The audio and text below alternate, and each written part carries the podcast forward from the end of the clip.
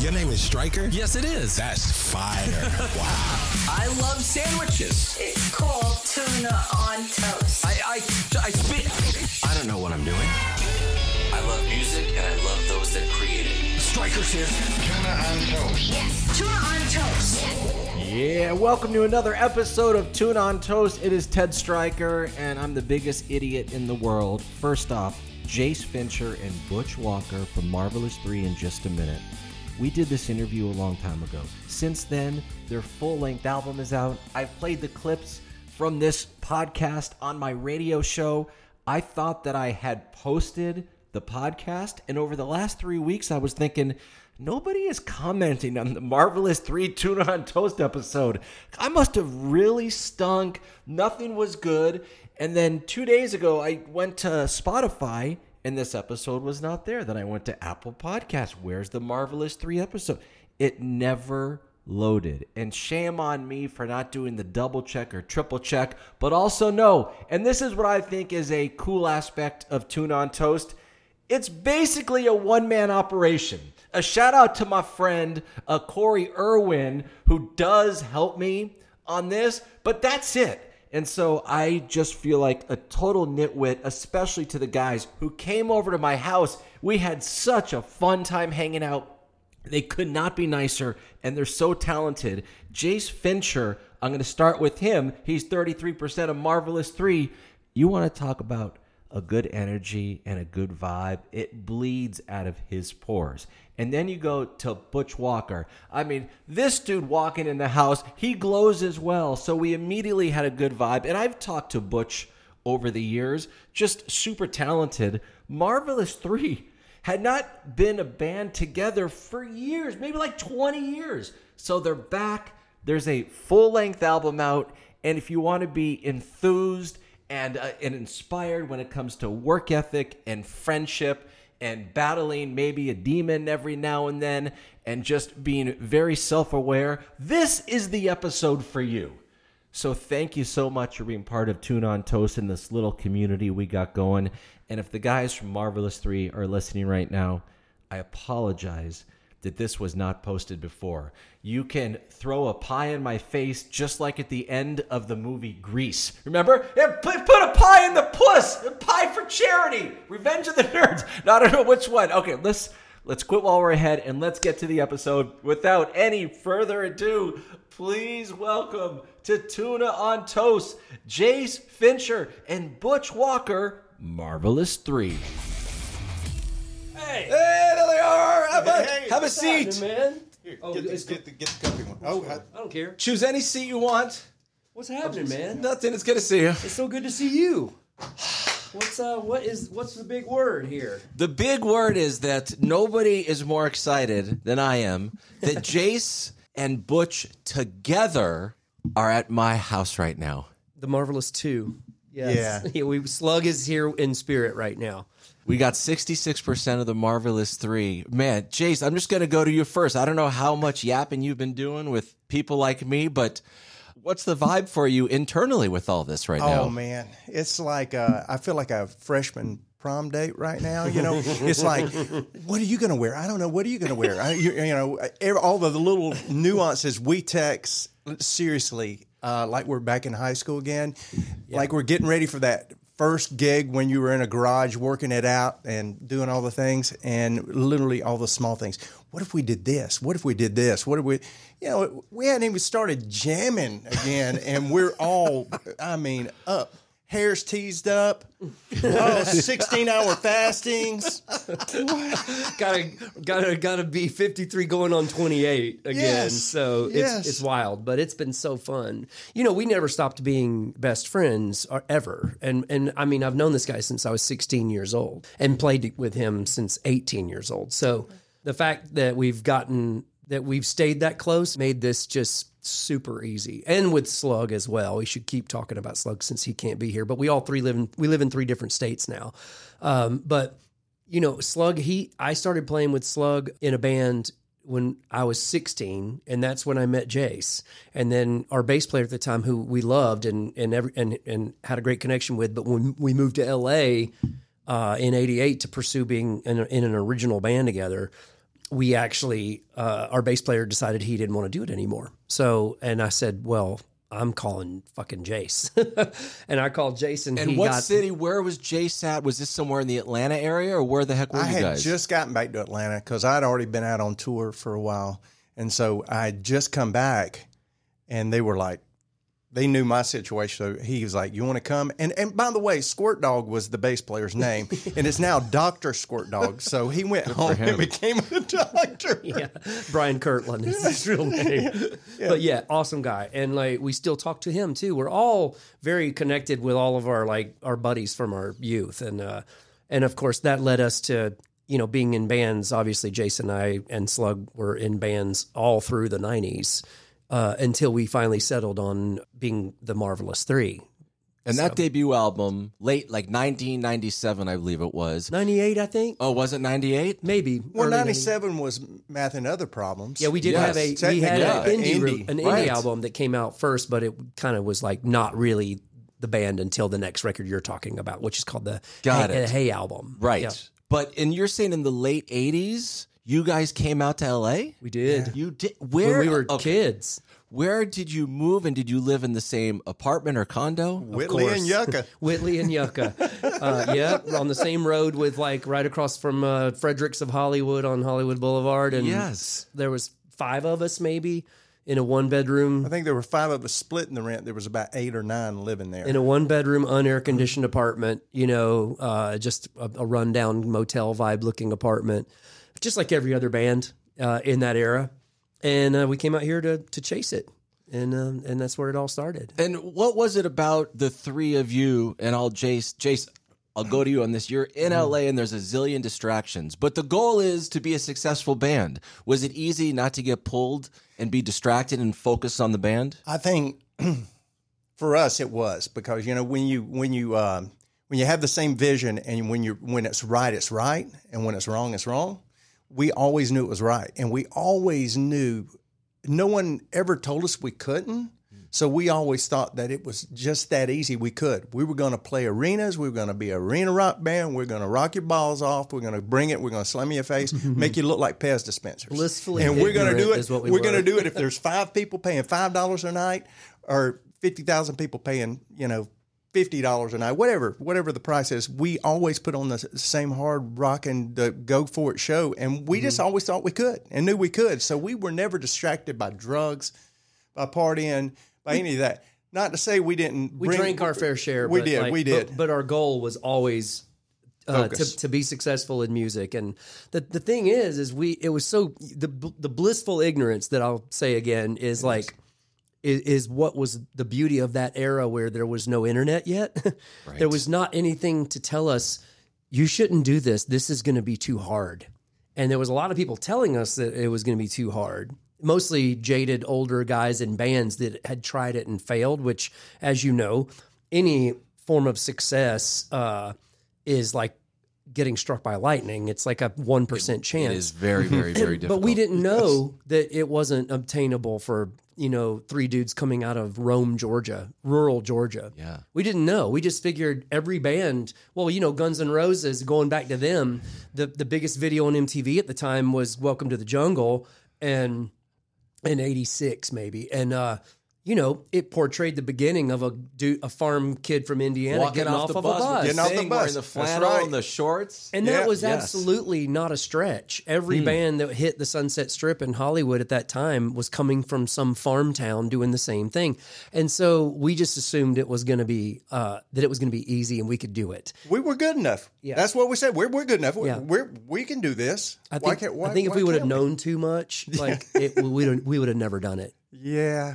Butch, were there any bands that you opened up for, or they opened for you, or it's an open mic night? You're playing super early on, specifically in LA, and you saw the band and were like, "Shit, those guys are good," and you lo- lo- maybe lost one percent confidence, or that never happened. Oh well, you, as far as back then, Yes. uh, which is which this predates the Marvelous Three, obviously, um, uh, by a good five, six, seven years or whatever, um, or ten years almost. years. But like we uh, we actually went out there and we were very surprised at how many bands could not play.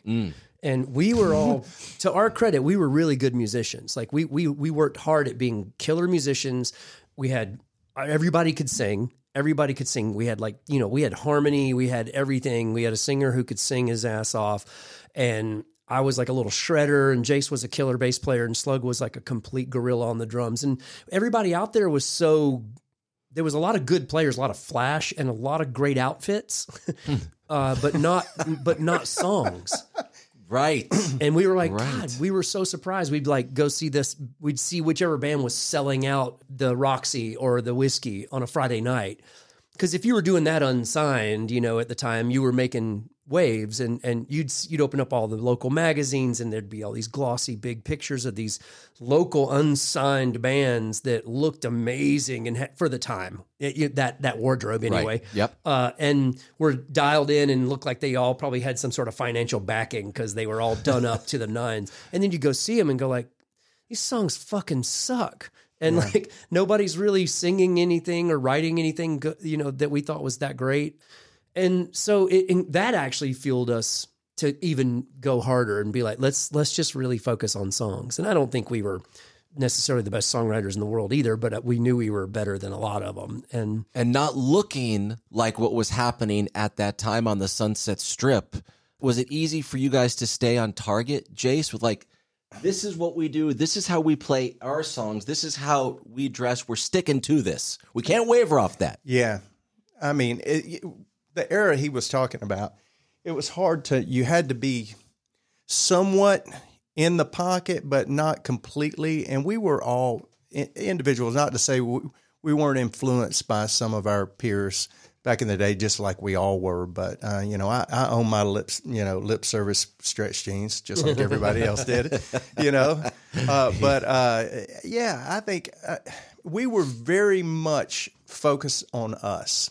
And I can remember us. We you, we had to pay for rehearsal by the hour, so we would go over there and we would bang out the the band stuff. But then we would come sit on a couch with an acoustic guitar and work on harmonies because that was something we could do for free. Wow. And we would just make sure over and over and over. And we used to do this Song Boston. We, yeah, we did that. song structure. We did this Boston cover.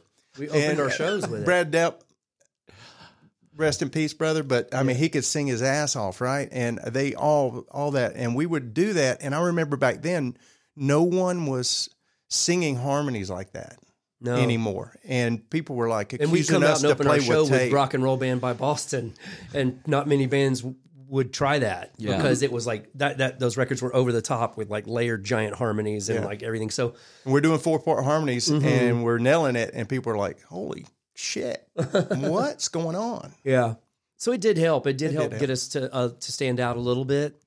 And it en- en- eventually ended up getting our band signed, but that was fleeting as well, you know, because it was the needle in the haystack uh, uh, at that time. Of that, it was the last, you know, gasp It was a freaking Um, blessing, is what it was. Oh yeah, that we didn't get big actually. We, yeah, we just got enough. say? Yeah, we got enough notoriety that people knew who we were, and we had a we had a, a, a small platform.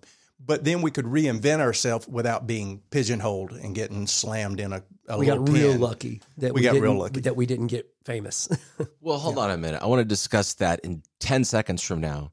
At what year did you become the Marvelous Three?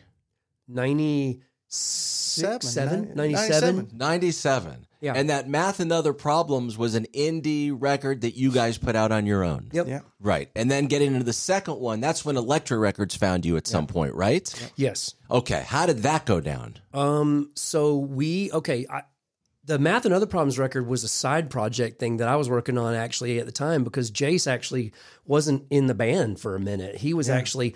I mean, it wasn't that we weren't. We were fully supportive, but he was getting ready to have his. They were getting ready to have their first kid. Him and his wife at the time, and he and we were in a band together um, that was a whole different thing that between you know the band that moved to LA and what became the Marvelous Three, we had a whole other band that was touring, playing the college circuit and like kind of more just like party jam, like you know blues rock and stuff, and it was fun. And we put in 200 shows a year for like you know most of that decade we did, but like that we were really going hard in those four or five years leading up to that. And then when when Holden, his son, his his oldest uh, son, was uh, to be expected, I couldn't stop. I was like, I was single at the time and I didn't have anything but music. So I just went and started making a side project just for fun. And I did it. And of course, Jayce being my best friend, I would still go to him and go like, will you listen to this and tell me if this is any good? You know, so I was bouncing it off of him, you know, first and foremost. He, first, he, I said, wait a minute. yeah, yeah, Hold on. yeah. Wait a minute. Yeah, and then he really loved it because it was like really us diving into our power pop influences that he and I both had before we ever met each other Yeah, when that we, we were kids. up on. Yeah. And so Jayce was like, after they had their kid, you know, Jayce was like, "Man, can I can I be can I get in in on this?" And, and I was like, I was like, "Of course, man, hell yeah!" I mean, so it became just the three of us from that point forward. It was me and and Jayce and Slug, and that's kind of how that album happened. And it was really just a setup for us to go play some shows and and around Atlanta locally and around mm. the southeast and play to some of the fan base we had already cultivated with the band prior. Uh, and it took it, it really took people really started to love it and uh, and then that's when I started writing songs for the Hey album and it, yeah it leads up to whatever I'm sure there's a lot of things you want to ask about that so I do. Now this is like 98 when the album is out, so you're recording those songs beforehand. Was someone backing you? Were you going to like one of those Oh. ten thousand dollar a day Oh, I got studios? this. Like I got this one. Okay, so first of all, the math and other problems were recorded on ADATs, which looked like VHS tapes, and we literally were recording in an old uh, automobile barn that had spaces between the wall, and it was really cold. But the great thing is, you didn't have to go outside to take a leak; you just pissed through the wall.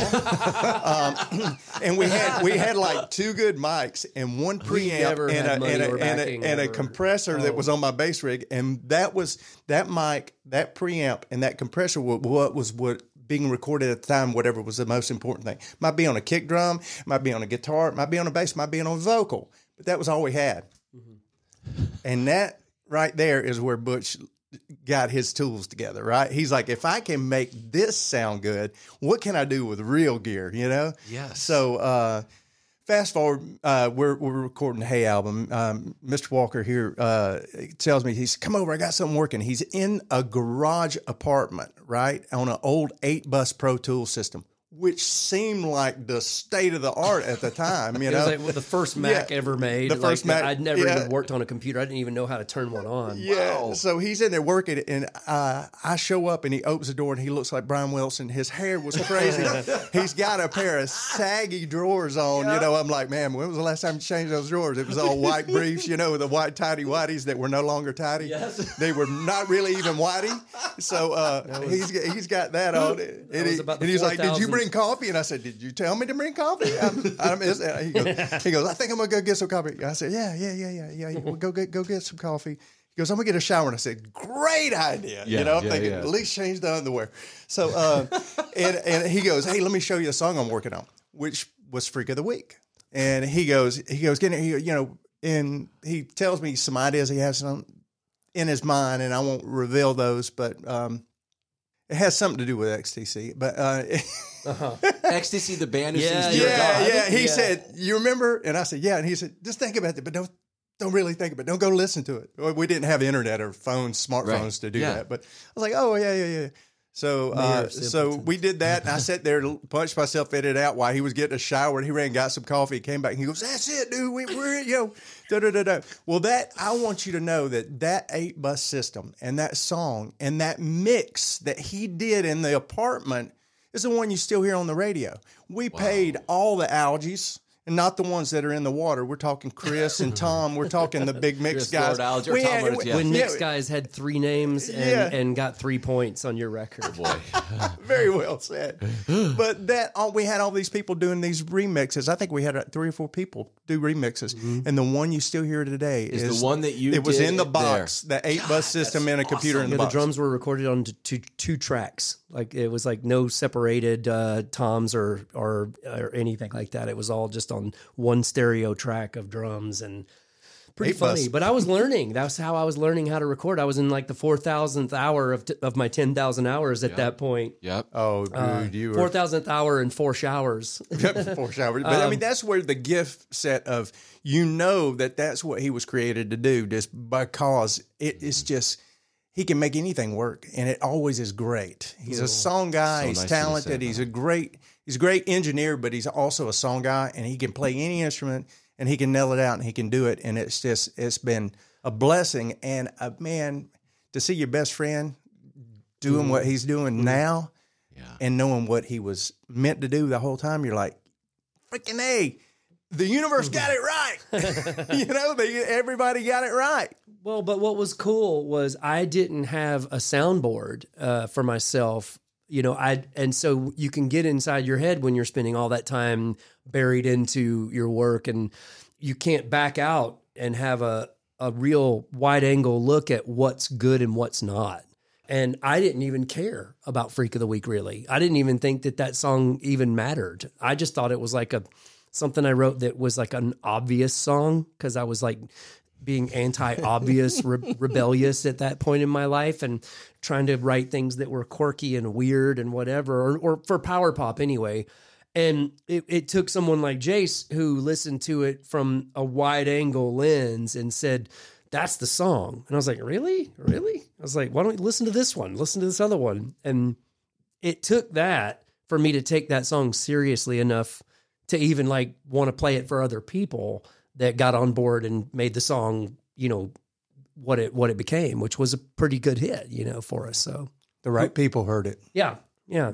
Jayce, what you just said about your guy here, that was so sweet. And to know that you have been cheering him on Oh. when he's been doing his thing and you're doing your thing, that's just lovely to hear. That's the good vibes I'm looking for in my Dude, we life. never- That's so cool, man. We never stopped like checking in with each other the whole time that we were not in a band together. I mean, when we when when we could get into it later or not, but you know, it when things got a little darker and we had to split the band up, there was like, you know, there was no like replacing members or anything. It was just like it's over.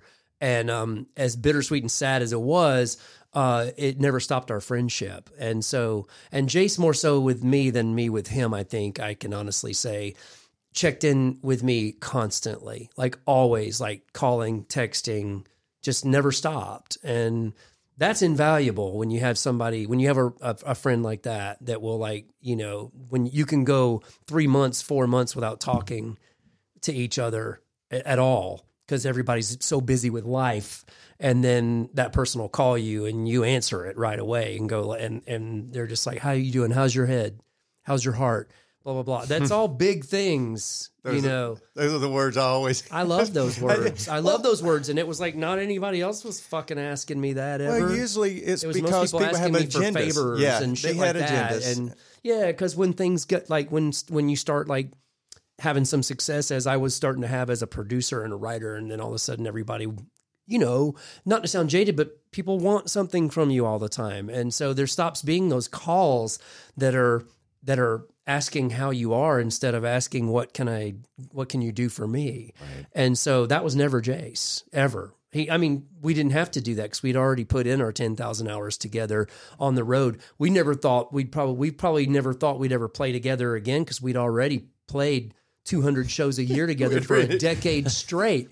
And if that's not enough to make somebody like never want to see another person again, I don't know what is, but it was never the case with us. It just was not we just didn't know that there would ever be a professional uh, relationship ever again, and that was okay because more importantly is walking away being friends for life, and that's me and Slug and Jayce, and so that's why it was kind of uh, serendipitous uh, that we that we are where we are again now. October 13th, a full length Marvelous 3 album is coming out called Four, the IV. Yes. IV, which I want to ask, what it, does IV mean because you're old and you have something in your arm? You're not old, or is it? Oh no, You're we are getting old. it. and, and No, you're you're getting it, You Scott. absolutely Yeah. nailed No, it. I- you nailed it. No, you nailed it. I'm gonna actually looking show some of you the the song titles in the heart, and I'm like, wait a minute, what's going on here?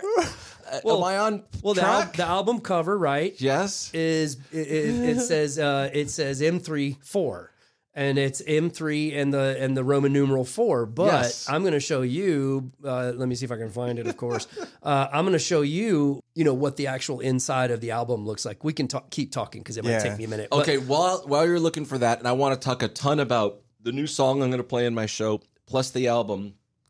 After Ready Sex Go came out, You mentioned dark times. Was it dark times for you individually, Butch, or was it dark times as a band? I'm not sure I know that story fully. Transition.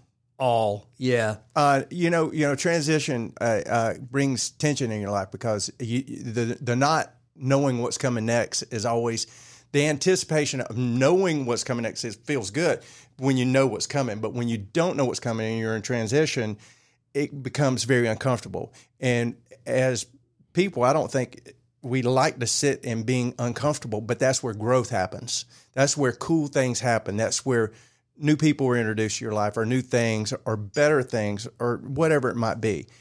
I think that's what he was talking about. It, it was it was dark spaces of not no no drug addictions, no weird things going like that. It was the the the the thing of not knowing what's coming next because we Well, were in what, transition. But what was potentially coming next that you didn't know? Was it the career of you guys with the mu- so-called music scene? well, he was, was going solo. 2000? Yeah, he was but- going solo. But and, but yeah. but you know what? Th- Though we should talk about that.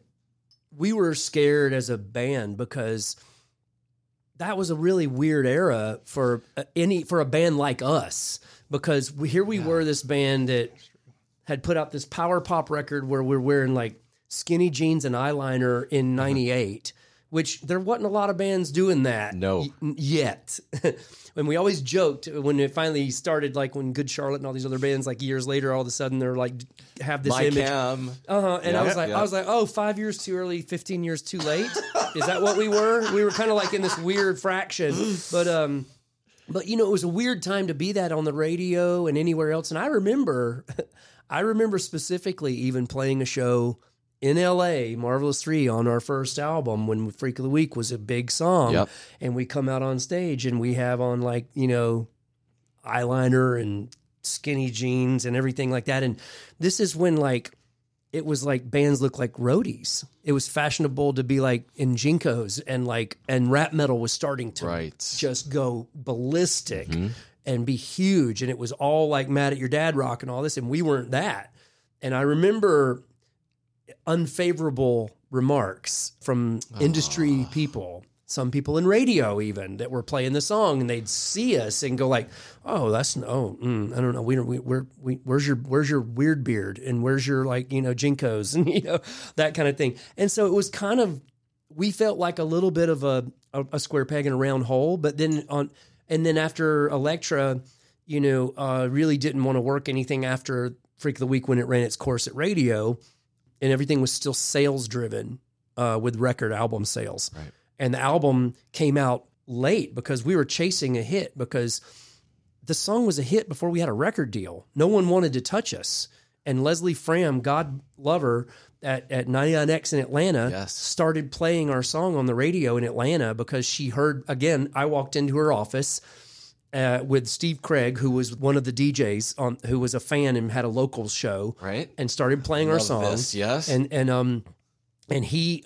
I, I went and after Jayce was like Freak of the Week, that's the song. So I took our little independent CDR over to the 99X, played it for Steve Craig. He got up, interrupted Leslie in a meeting, and said, "You need to hear this right now." And I was with him. And I walked and I sat down. I was like, "What the fuck is happening right now? What is going on?" This girl's like, you know, she's w- like, she was one of the She's big, tastemakers of course. at that time Yes. too at, at modern rock radio and um and so um she heard 30 seconds of freak of the week and said that song's a hit and i was like really again i was like i still you wasn't- knew. he Jayce knew. knew. that's what i mean jayce Yes. knew all along Yes. and so i uh i was like oh god okay so she's like well i'm gonna start playing it and i was like oh what and then and she was like yeah don't she's like don't sign anything with anybody yet she was that confident and uh and i was like well we can't we can't get arrested everybody's turned us down yeah.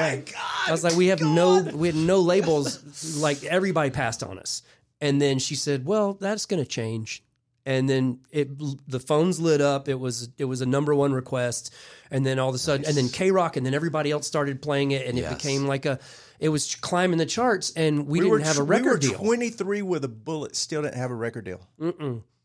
And 23 yeah. with a bullet. So we didn't were have a like- record. Come on, back about buy the buy the CD. We're missing. You know, we're So we're missing. missing a window here. You know, We're five missing. ten thousand sales a week, easy. Yes. easy yes. at that point. Of course. So the single peaked at like t- in top five, uh, and we didn't have an album out. And so, of course, But they can anyone go buy the single at the time? No. oh, I don't know. I don't, I don't think, think so. I mean, because no. I, you guys are doing great in life, but that's probably like forty thousand units a week Yeah. when you're being played in Atlanta, that size market, mm-hmm. Los Angeles, mm-hmm. Yeah. and it's being played everywhere, and people are singing it and know it. And I, mm-hmm. I was living in Tucson, and I was on the radio. We were playing it on my station there before I I, remember. got before I Yeah. got my gig at KROQ. Yeah. I can I tell you a funny story. We had record companies, East Coast and West Coast, flying us in private jets for us, me and him, to go meet with them, trying to outbid the West Coast or East Coast office because they wanted to be the office that landed us. Wow. And, and when we finally signed, it was like you know we we we had to we had to get a record together real quick. The record wasn't ready. There was not you know I, we were still like recording pieces of it, and um and and so in anyway you know long story short, it peaked and Elektra didn't want to even bother with a second single because they didn't have any record sales to back it up on the first single that was a hit.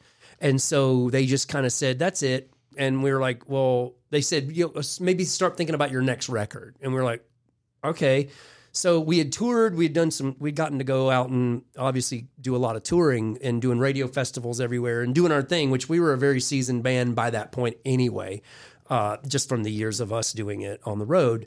And, um, then we're like, okay, well, let's make things even harder to market. Let's make a big over the top arena rock record when that's absolutely not fashionable. And so we made a big, like Def Leppard sounding, like, you know, Pyromania sounding record that followed that up. And I think the label didn't love it. They on first listen, I remember the president being like, "I don't understand this." And to be fair, she came from hip hop and didn't. She she wouldn't have thought this was something that was cutting edge or cool. You know, I can remember. but I, re- I remember, you when remember, we were- ironically, uh, uh, Atlanta guy, L.A. Reid, loved us Mm-hmm. and tried to get Sylvia at Elektra to let us go because he wanted that record really bad. and then the, and and, wanted they us. held us hostage and wouldn't let us go because they didn't want to give it up to somebody sorry. else, but they also didn't want to promote it, and um, that's why we. And that leads to your last question. That's when things got really dark, and we were like, I think we were starting to take it out on the bottle. We were starting to take it out on tour, like on each other. Tension was high. My ego was ballistic. Uh, and I was stubborn as fuck and didn't want to listen to anybody but myself. And I think we all just started checking out. And um, but we, were loved each other. 300 shows uh, for two years in a row, 300 Yeah. shows. And I was, I was like, oh my gosh. you Yeah, know. and you're not being able to see your family at Yeah, home, I and mean, it I'm not being able things. to like. I- I'm not getting what I want out of this. If, if you can get my drift, I'm just not. We, we weren't.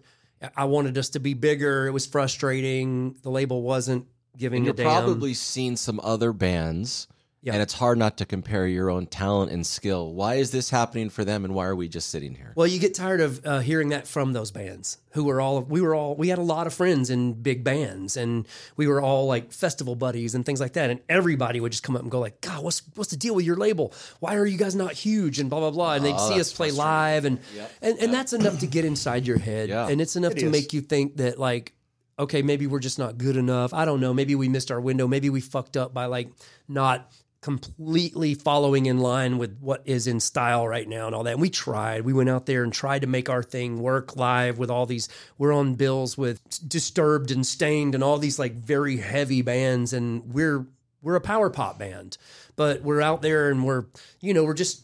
I, that's when it started to feel forced. You know, we're out there like flipping the audience off and being like, "Yeah, fuck you," and like you know, Right. throw shit at us. And it's like that wasn't our thing. We were more of a very fun, celebratory band live, and uh, our true fans got that, and especially Atlanta being hometown, we'd play hometown shows, and we were bigger than most like most national acts that would come through there.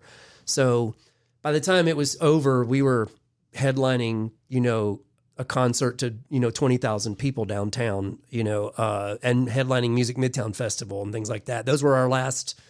Those were our last shows as a Yeah. band. We And- did music, music Midtown and on the bricks, both over hundred thousand people, and then did the big day out to thirty thousand people and Headlined them.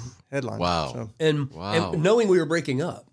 And uh, so we did our last show, advertising it as our last show ever um, at Concert on the Bricks. And um, and that was very emotional for us. You know, super emotional, and and for fans. You know, because I mean, whatever in our small little world, uh, we were a lot of people's world. You know, and this was our world. You know, it was our life. So it was like, what what next? You know, everybody, like you said, it was like, what next? So that that's what ended it. I hope you guys. Thank you for sharing all that. I think the answer is yes, but I hope you're proud of everything that you accomplished over those years Oh, as yeah. a group. Like you, re- it is hard to do. You made a lot of racket.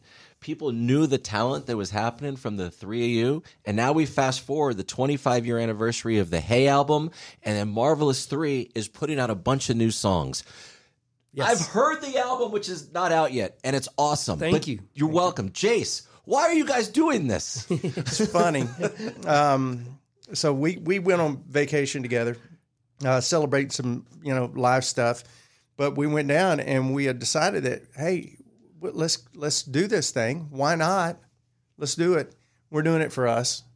We're doing it so we can get together because when we hit the stage, when we play together, when when we're together, there's some magic, little fairy dust stuff that comes, and we don't know what it is or why it is, but it doesn't matter. It just always shows up. Doesn't matter how long we've taken a break, whatever happens. So Butch is like, you know, I do have a studio. If we're going to do this, why don't we just record some songs and we might have something new or fun to play? And I'm like, shit, bro, they're all new right now. I mean, you know, we go back, we got three albums and it's all going to be new to me. Uh, Yeah. But uh, he did, he did, and he had uh, he had gotten a cartilage or something fixed in his knee, and while he was sitting around, he had uh, demoed some songs because Butch can sit in a bed and demo a song that sounds like it's supposed to be on the radio. and sent sent uh, Slug and I like five songs, which was great. So we decided to just go ahead and do it. So we booked a weekend because we do everything really fast. We always have. We showed up knowing those five songs. We recorded the five songs. So we're sitting there having a little pour of tequila because we aren't teetotalers, but you know we're having a little pour of tequila. At the end of the day, we've already recorded like Sure. you know, Little- the little four or five songs, and, and we're having a tequila and we're playing songs. The, the old whistle, uh, uh, old great, what is that? That show that Old you Grey Whistle oh, Test. Yeah, the Old Grey Whistle Test. We're just doing this stuff, and I said, Butch, play uh, She Sheila, and he goes, Yeah, and we listened to it, and I guess we had had just enough That's a, that's, reposado a, that's a band. It's it's by a band called the Producers out of Atlanta. out of Atlanta. You know, we always very- loved Wait, them. Did you guys redo that song? Yeah. then? Very Yes. obscure band. I like Very from, from the eighties. Okay. And, uh, and but we always loved them. And mm. Butch looked at me and said, "Yeah." And I guess the reposado was really kicking in because right at that point, the eye contact, we looked like, okay, we're going to record this tomorrow morning when we get up. You mm-hmm. know, mm-hmm. which we ended up doing it because now at this point, it's like let's don't do an EP. Let's just do a whole record. So uh, we had done five songs. We did the covers, got us to six. Butch had a couple more ideas. We worked those out. The last one that we recorded and worked out in the studio right before we were leaving was "Let It Burn," the one that, that that's right now Yeah. that's going on.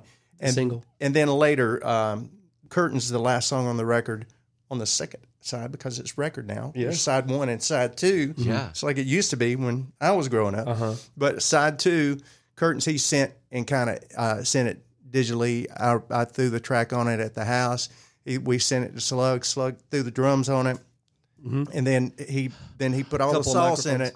But that's This sounds so fun. yeah. By the way, Yeah. dude, that Hey, Chase, I the album is for you. great though, man. I, I we're know proud it of it. It- but It's it, real good. it doesn't sound like we took a break. It really sounds like where four should have gone, where the IV should have gone. Yeah. It was Yeah. nailed. Yeah. when he sent you the first batch of songs, was it just a guitar? Was it a guitar with some words? No, How- no, it what- was. what it do you- sounded like a freaking record. Oh, and, and, so- and my only response to him was, was I said, "Yeah, sounds like the Marvelous Three, except the bass player and the drummer aren't as good." yeah. It was just me. Like, and I'm not. I'm not a good drummer. But When's the last time Marvelous Three has done a live show in front of humans? Has that Hmm. been recent or a while? So th these guys had, had whenever I would do my own like shows in Atlanta solo, um, and they were around, they would come out obviously because we would just we're like for the best friends. encore and things like that. Yeah, and then and then I'd drag them up. I'd be like, "Let's go, get up, let's go," and we'd get up and we'd play like one song. We'd play "Freak of the Week," Freak of the or Week because something like muscle that. memory worked. Muscle we, memory. We, we And- played that one a bazillion times. And every We time know we it. played it, you know, it was like the the response was bananas. You know, obviously because they would just everybody would see us and be like, oh, because I th- you know a lot of the same people that are that would come see me play were people that started seeing us when we were a band, and so those guys. I think the last time we did more than a more than one song was um, at a, a cancer charity show I, that I would put on. I used to put on before COVID uh, in Topanga, and I had those guys come out as a surprise artist because I would have different artists play it as well as myself. And I didn't, I didn't reveal that it was going to be uh, Marvelous Three, and they came out and we played like five songs, Five like five songs, Marvelous Three yeah. songs, and of course it felt like a you know broken in pair of shoes. It was awesome, and and of course everybody went nuts, and it was like, you know, we could keep doing this the rest of our lives, just having like little like jam surprise, you know, reunions on stage, doing one song, but that's just a tease, you know. I've seen two dates where you guys are playing. One, I think it's Atlanta, right? And one is Chicago as of Mm-hmm. Yeah, now. we have three nights in Atlanta and two nights in Chicago the following weekend. So Now that's great for people out there, and that's good for your band. What about, you know, this is just my pitch to you guys. what about a Thursday night at the Roxy? Then we- we need our rest on Friday and Saturday at Troubadour in one week. That would be fun. We don't have to go that far. We're gonna fill it up. Yeah. The energy of you guys will be through the roof. Yeah. Play some of the new songs. Play some of the old songs. We're I right there. I can't say that that that that might not happen. You know, I mean, it, it, could happen. We're, we we've gotten a lot of offers. Like the you know, people sniffed around after we sold out. They all the shows sold out in like thirty minutes. So it was like we everybody wanted to like do a tour and do other shows, and we are like. Fuck that! We need to make sure we're alive touring. after five No. shows before we book anymore. No, I will fly in and have a nice meal and sleep in a nice hotel and get up and go down and uh, shake some hands and uh, have a cocktail and, and play Yeah. a show, then go out and then catch plane home. I'm not getting on a bus right. and, and, and going and staying gone for two months and come back and you're in a bubble. Uh, Butch wrote a song on the new record, PTSD. And uh, go ahead and tell them what post touring singer depression. yeah, post touring singers depression. you literally come home from tour and th- you've been living in a bubble and the rest of the world kept going on and you're, you're trying to figure out where your place is in that. And uh, when when i saw that and when i heard the song i was like oh yeah i remember it. It's not just for him it's it, it comes directly from him but for me it's also uh, ptsb you know bass player. It's the same thing. yeah, yeah, and we i just, just can't yeah, yeah. Well, we didn't. We just didn't want this to become work again. Yep and Fun. work work is we overworked ourselves and that's what killed us you know Right. but but we My were, pitch to you is not work. My No. pitch to you, that's fun. And No, the that's- merch that's like a that residency. have, That's fun. We're all gonna get the merch. Yeah, Yes. little little LA residency, Sunset Yeah. Strip, Santa Monica Boulevard, shit right there. I'm way into it, and I, and I think we would all be into it. I think what we're we're doing is like we're going to do these five shows and make sure that we're still standing, and and if we're still standing after that, because we here we we're not kidding e- anybody. This this shit is hard to do. We were doing that stuff. I was 28 when we were doing those shows, and now being 53, it's going to be a lot to sing. But and Slug's going to have a lot of work cut out for him on drums. So we just want to make sure we're not on oxygen uh, too much after the five after the five shows because we're not going to phone it in. We never have and never will. I mean, these shows are going to be ballistic. I mean, they're full out. They're like pyro and got a LED great stage screens design. and Yeah. and snow snow and confetti and balloons. I mean, we always make it's it's going to be the party that it used to be, but times ten. So Okay. Rage Against the Machine did all this prep to finally go back on tour. And like a year, year and a half ago, and like 10 minutes in, Zach tore his Achilles. I don't know if you heard I've about never that. heard. I've never heard a lead singer doing that. So I did that. You did that? He did that. So I'm so my point is, First song. oh my, when did that happen? at headlining a fest. We were playing No. a festival in Alabama on right at the beginning of the ReadySexGo album tour cycle. Peanut Festival.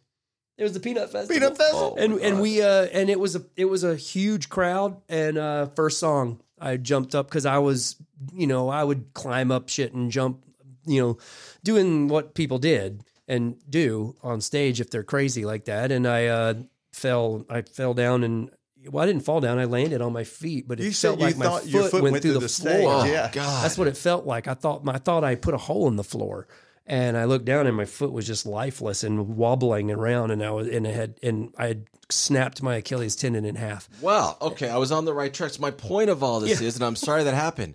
Are you training yet? Are you eating healthy? Oh, Are yeah. you avoiding fast food? Like, what's the regimen right now? Yeah, yeah, yeah. Well, uh, sixteen hour fastings and Okay. and you know trying to do Which- that on the on the for Pel- on the Peloton, all that stuff. But today I felt a little short. I was uh, probably I think about. 15 hours 32 minutes in and To was coming coming here to you know hang out with you yeah. The wall and, came down. and I went, oh, oh, this is not going to be good because I get hangry and I've trained myself for 16 hours, which is really good for me.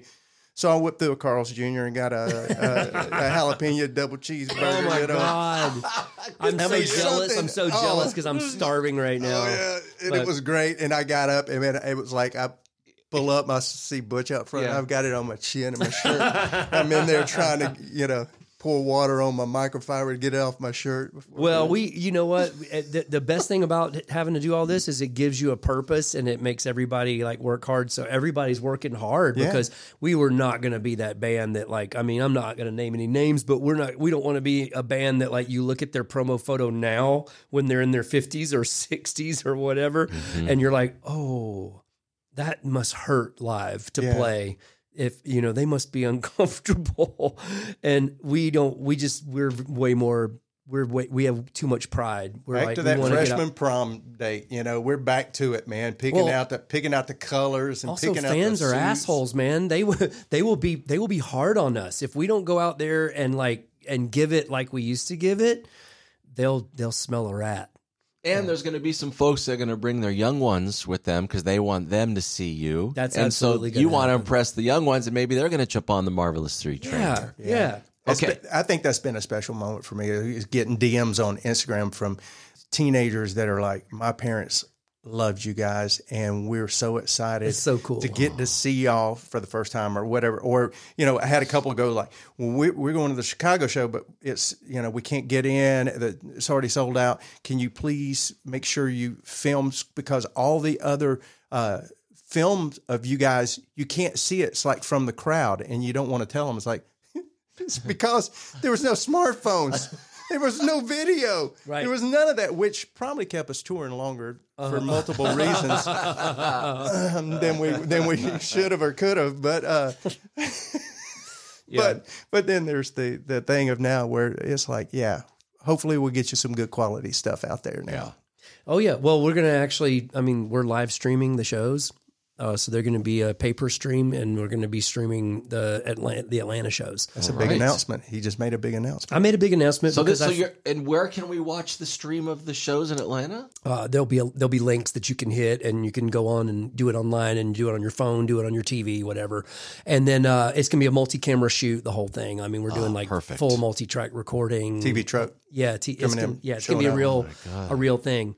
Uh, because there's a lot of people that couldn't For get, Saturday you and know, get Sunday show, not Friday. We're, of we're gonna we're gonna get one under the belt. Yeah, yeah. let, Can't let- be the opening Catch one. our breath. Yeah. you know. But But uh, maybe there'll be a couple fun mistakes in the first one that maybe you wish you were filming. well, that's Sometimes rehearsal. Let's go with the rehearsal. We I will shot say that. this: we are filming, but it's not streaming Friday night. Gotcha. We're filming every night in Atlanta, and we're multi-tracking every night in yeah, Atlanta. yeah. It's gonna be it's gonna be awesome. All right, on my radio show now, we're heard in 45 different cities. If we're on fire, let it burn. Tell me about this song. I don't need to know the plot, but how did this one come together, Butch? Um, well, as Jay said a minute ago, he alluded to the fact that that was the last thing we worked on in the, over that over the the lost weekend at my studio where we made the record, and um, it was literally just a riff. I remember I sent you guys a video of the riff. And I didn't see it because it didn't come through. And I'm like, "What? I what sent them a video of the riff because I needed to remember how to play it by seeing it. so I recorded a video of it of me playing it, and I was like, "Here's this is this riff could be fun." And we literally just like put it together like in. I mean, 10 minutes. It was like, and that's how it always is, especially with us, unspoken, unspoken, you know, a Lot of like shorthand. vibe. And so, we, you know, Slug knew exactly what to do on the drums. Jason knew what to do on the bass. And then I had a melody, but I didn't have any lyrics. That might have been one of the only songs that was the case. The rest of them, I had lyrics for everything. So I was like, "You guys, let's just get the music down, and then I'll I'll get some words together." and luckily, luckily, I, I came up with lyrics, you know, within a couple of days, and uh, and then did the vocals on it. And it's, you know, it's it, we we just wanted it to be a, a classic, marvelous three, kind of a snotty, "fuck you, I'm going to be fine" song. If know? we're on fire, let it burn. The marvelous three on out of order. Okay, I'm gonna now. I'm gonna get back into something Mhm. here. Butch, can you listen to artists that are you're not that familiar with as a fan, or are you always listening with a producer and writer's hat on? Hmm. That's a good question. Well, I mean, for, like the first thing I'll notice is, un, unfortunately, it's the blessing and the curse of of being a studio rat my whole life, and so like I'll listen to something and immediately, uh, you know, listen to it for the production. But after a couple of listens, I'm listening to it as a fan of the song, and um, I'm I think just being a lyric person is the most important thing to me. Like, so when I hear something that resonates lyrically, doesn't have to be super deep either. It just needs to be something that gives me a little knee jerk, you know. Um, that's always fun. So, and I'm I'm still discovering music every day and falling in love every day with it and different artists and and I think that that's just that's something you should never get you should never grow out of, you know, no matter how old you are. I always like songs, and I don't realize how much I like them. It takes me like a year where the melody of the song is so happy, but then I realize six months to a year, and oh my god, these lyrics are so dark. What a great combination of how to make songs. Uh, Does that resonate at all with you? Uh, Absolutely, it's my favorite saying is I love beautiful melodies telling me terrible things. Oh my god! and I'm pretty sure that was someone like probably Tom Waits or Leonard Cohen who said that, but but eh, who are two of my favorites as well. So it's like that being said, it's it's a it, uh, actually I think I saw it on a Peanuts cartoon. And I don't know if it was real. right? It might have been like you know somebody like put uh, new copied uh, words over the thought bubbles. Yeah. but like it was like um it was it was Lucy and Schroeder, you know, and Schroeder's playing, or is it not not Lucy? Who was who was the crush on Schroeder on Schroeder, the piano player? I don't Peppermint remember. Patty. Yeah, maybe Peppermint so. Patty, good. I was I was It was thinking just- maybe you were saw it on a bottle cap of uh, Lucky They were Beer or just sitting there something. playing. It says, "I love, I love beautiful melodies telling me terrible things." I was like, "That's so perfect." Yes, it's like that's my favorite. I love a, I love a beautiful pop song that's like just dark. You know, What do um, artists expect of you in your own mind when they want to work with you? What are they hoping? Like, like when they come to the studio with you, do they want you to bring out their rock side because maybe they're more from the pop world? Like, how does that happen? I think a lot of things people want me to work with them on is songs, uh, and I'm always down. You know, that's that's a big part of it for me is being a songwriter. Um, I, I really don't care how great the record is if there's no songs. I don't care how great the singer is or how great the drummer is or how great the guitar player is if there's no songs. Right. And you you know, there's a lot of people that just that's their last that's their last priority. They're getting the aesthetic right, they're getting the song right, they're I mean I mean getting their their sound right, um, or the image or whatever. But um, it's I'm I'm hoping that they want to work with me because of songs, and that's something I feel like I can I can brag a little bit and say that I do know a little bit about, and it's a strong suit for me is songs and uh, and structure and melody and and whether or not it the message is is coming across in it as well. So, um, you know, you get together with certain people for certain things. I think you get together with Rick Rubin not to uh, worry about songs because he's not a songwriter.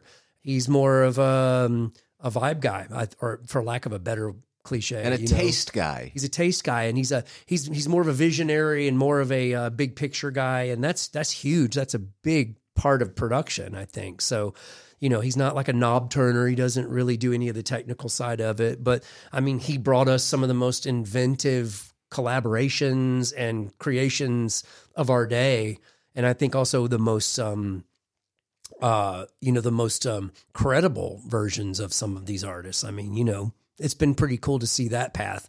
So everybody's got a different uh, hat for producing, and sometimes it's being a, a knob jockey and like being able to just turn the knobs and get great sounds, and so they go to that person for that because they're like, we're a band, we know what we want. Fuck it, we just want to sound good. We love the way your records sound.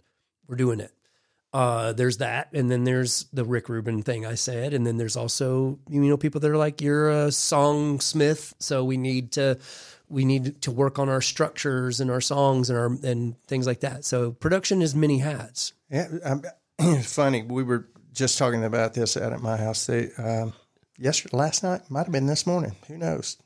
What is time? uh, but it was the uh, thing of everything that just Butch just said uh, to echo that. But different bands need different stuff too, and artists need different things. Sometimes a band needs a like a, a person to mediate the conversations between them because they don't know how to communicate. And it's like, wait, wait, wait, wait, wait. Listen to this person. Okay, you hear what they said? This is what they said. You are saying the same thing, but you're not you're not receiving it, and you're getting off target here. There's producers that, that are just great mediators out there, mm, and then there's there's there's Butch who can engineer, produce, and write songs, and then you got Rick Rubin, and then you know you got Bob Rock. Everybody has their gift sets, but it's it's what they bring, but it's also what the artist needs.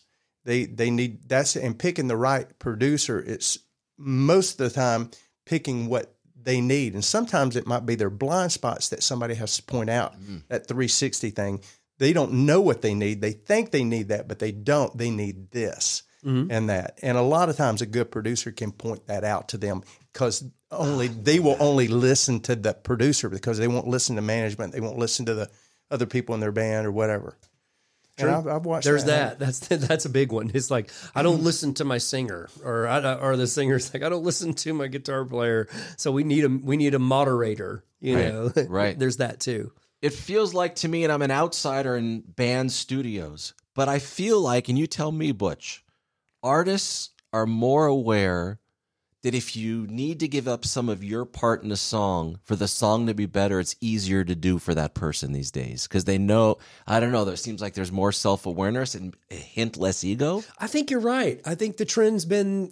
I've seen that. Um, you know, maybe when it was more of when music was coming from uh, being uh, a cast of virtuosos in the in the lineup, um, it was hard to tell the guitar player you can't, you, you shouldn't take a 16 bar solo. right. That's what I'm. Yes. That's one minute of a three minute song.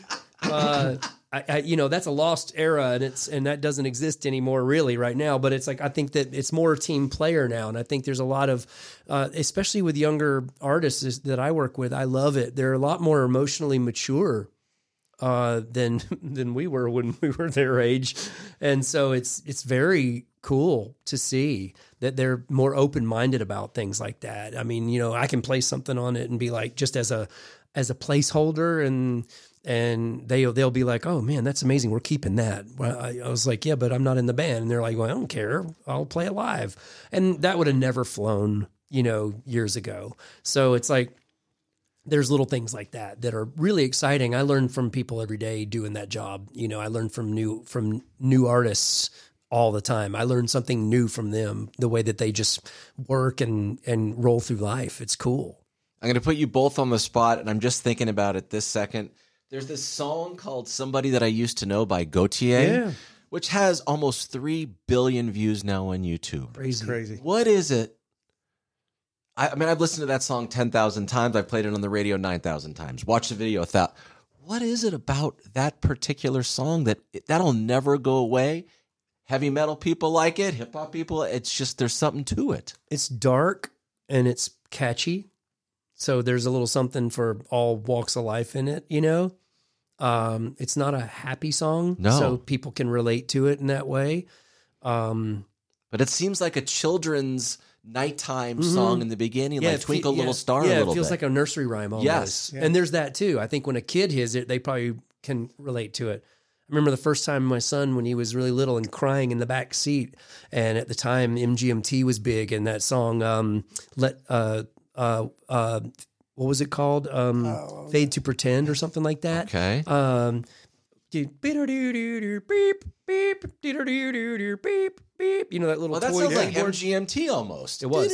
Oh, MGM. That's oh, what I'm oh, I thought talking you said MGK for some. MGMT No, time to this is pretend. when MGK was in diapers too, Okay. probably. But like this was like Yes, when my son was my 16 year old son was only like one, and I remember that song coming on, and Yes. I, and he stopped and just started laughing and smiling, and I'm like, there it is.